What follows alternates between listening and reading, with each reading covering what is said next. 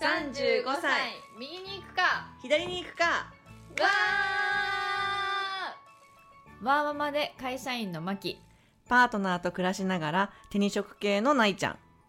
18歳で出会い右に左に迷いながらもミドサーを謳歌する2人がただただ近況を話す私的なポッドキャスト番組ですあのここでポッドうちの家でポッドキャストっても、ううん。まくなんか音声がこう綺麗に入ってないのよ。そうなの。それでなんでと思っいやそてれすごい腹立つねこんなそうこんなにちゃんとねね。そうあのポイントでゲットした いいマイクがあるのにと思って。で一つの原因はん。ゲインっていう、うん。あのコマがあってこのマイクに、はいはいまあ、それってどのぐらいこう音音なんていうの音を拾うかみたいな、はいで私それを結構最小値にしてたの、うんうんってことはつまりあの空気音がなくなるわけや。スーみたいな風の音が消えるの、うんうんでもその分取り切れる音のなんていうの範囲が狭く,、ま、狭狭くなっちゃってた。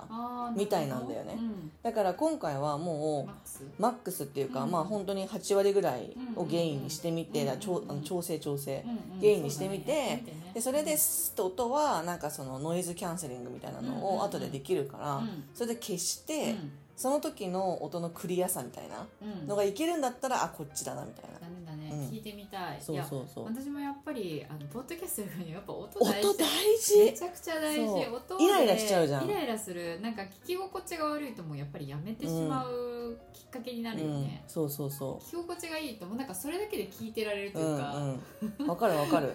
だから私はちょっと思ったのがその35ミキ左のプロジェクトで、まあ、半年間はあのー無償で、うんうんうん。あの研修期間ってなってそれ以降、そそうば代そば代をね。そば代でちょっとチャラでみたいうんうなん。そばだけだけは食べさせてくれみたいな。そうね。でそれでこれからはまあ少しいただいて、うん。ちゃんと貢献をしていこうみたいなうんうんうんうん。ふうに、まあ、店主とも話し合って決めたじゃない？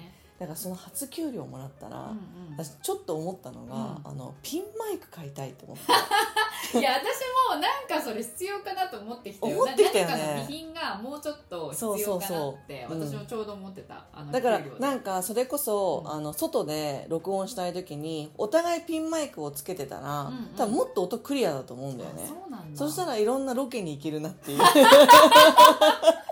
ロ ロケって発想でな ロケっていうかさお互いの家がちょっとって時もきっとあるだろうしね。でそれで喫茶店で会ってっていうさそそこもフランクにやりたいじゃん。そうだね。そうそう。ね。その時に今までは iPad 一つでなんとかこう頑張ってやってたけどやっぱり聞いいた時に雑音はするしうんでだからざ、ま、周りの雑音してもいいから自分の声の音だけでもはっきり入るとかの方がなんかハッピーかなとかそうだ思ってさ。ねそうだね。そうそう。それってやっぱり選択肢としてはピンマイクになるのかな？あのー他何？いやごめんあの例えばさ AirPods とかさそういうのあるじゃんか。それはダメなの？あまあ私 AirPods 持ってるけどね AirPods うん Pro とか、そういうのって意外と AirPods っていうか Apple のイヤホンってすごいあの精度高いなとは思ってるんだけれども、やっぱりマイクとしてはあれなのかな？拾っちゃうのかな？周りの音とかも。ーいや周りの音は多分どっちでもピンマイクでもどっちも拾うとは思うけど、うん。だからその音声をどうこう融合させるのかってとこだよね、うん。だからあのアップルの例えばイヤホンを私とマキが持ちます、うん。それを一つの機械が2個認知して、うんうん。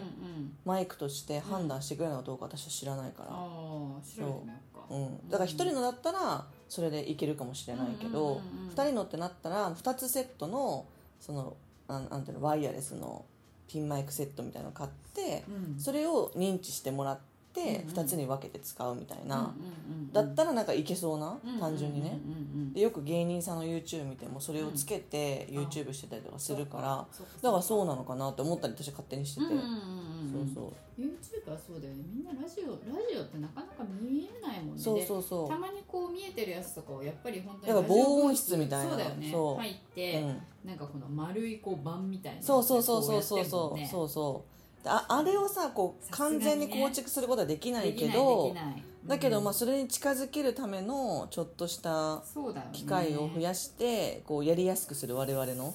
っていうのは一つありなのかなとか思ってさ。いやなんかあとはその愛ちゃん言ったようにフレキシブルにやりたいなと思ってその、うんここ出ないとここじゃないと場所も含めてできないとかっていうのはあんまりね、そうそうそうそうそう。望ましくないよねそう。我々としては。そうなのよ。今はなんとかね、うんうんなんとかかんとか回してるけど、うん。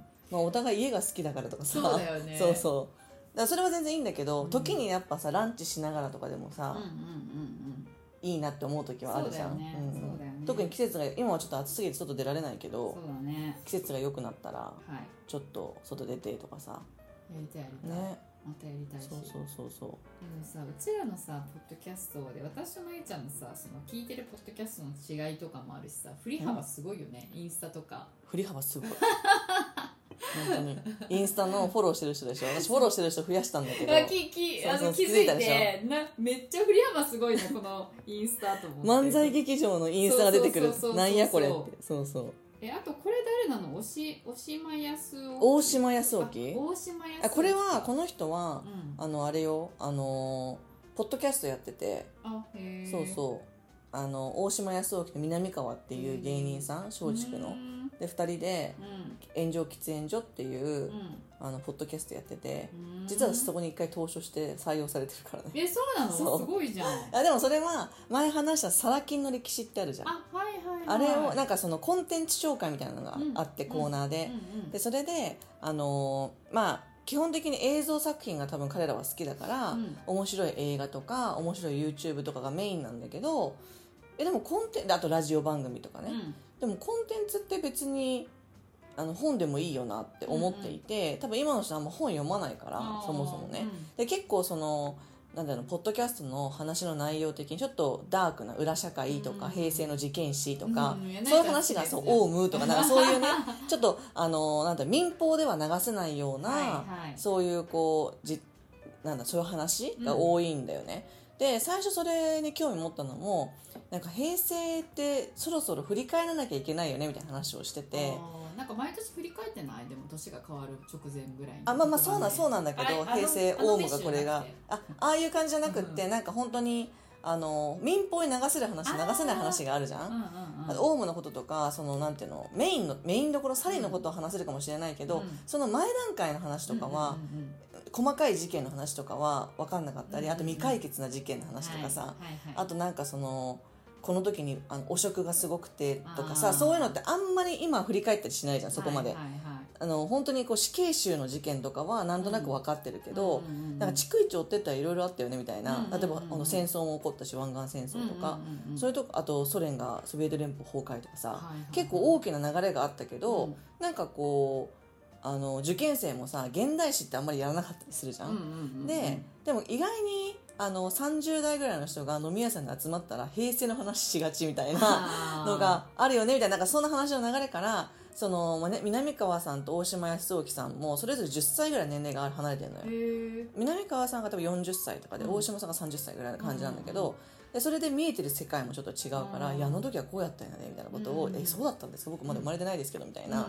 そんな感じの話をしてて、うん。その時に私もねその手法よくやるのよ。なんかその飲み会とかでうん研究者が集まって、うん。まあ、ぶっちゃけその研究分野とかもバラバラだし、そんな分かんなくて何話せばいいか分かんない時あるわけよ。年齢層もバラバラで、うんだけどなんかこう感覚としては上司部下って感覚でもないからフラットなんだよね、でこの時何話せばいいだろうって結構分かんなくて、うんで私がいつも聞くのは自分が生まれて初めてあのちゃんと記憶してる事件って何ですかって聞く、うんうんうん。事件とか歴史的な出来事とか、うんって何ですか？って聞くと、うんうん。みんなそのなんか人生史が見えてくるっていうかでそれが結構面白かったですよ。ね、うんえーその時代だったんですねみたいな、うんうんうんでその時はこうこうこう報道されててみたいなこと結構ビビッドに話してくれるから、うんうん。それが結構好きで、うん。そのなんか追体験をそのポッドキャストでできたっていうのがあってあ面白いかもと思って聞き始めて、そしたらそのいろんなコーナーでそのコンテンツ紹介とかあったからあもしかしたら私が読んだそのサラ金の歴史っていうのが本当戦後日本の経済史を追ってるんだけど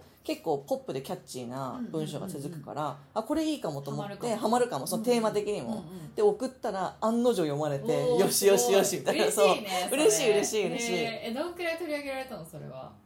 いやでもなんかそのワンコーナーの。あそうそうそうそうそう。そうそうそうあ後で後で聞かせてあげるよ。うんうん。へえ嬉しいそうね嬉しい嬉しい。だからなんか今度もなんか面白そうな本があったら送ってみようかなとか思って、そうそううん。いいね。そうそう。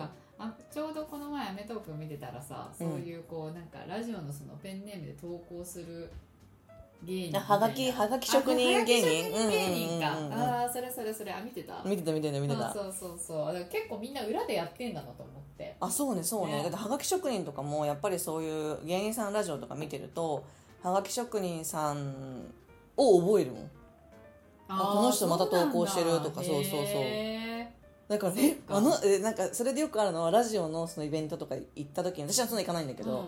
行った時になんか僕なんとかなんとかですからラジオネームとか言うと、はいえ？ってみんななるわけ。えあれがあいつ？みたいな。そうそう。なんか芸能人とかはさ名前と顔が一致するじゃん。そうだよね。そう。だけど、うん。あのはがき職人に関しては本当一般人だけどその、うん。ラジオ界ではむちゃくちゃ有名な人みたいな感じだからうんうんそうそうそうそう。へえとかね。そうそう。そうなるほどね。そういう世界がね。なるほどね。今日はここまで。ご意見ご感想は35右左アットマーク gmail.com までお待ちしています。35は数字の35右左はアルファベットで右左です。インスタも同じく35右左でやっています。エピソードに合う写真を、えー掲載していますのでぜひ見つけに来てください。いいねと思ったらいいねを押してもらってメッセージを送りたいなと思ったらインスタのコメントやダイレクトメッセージ G メールまでお寄せください。お待ちしてます。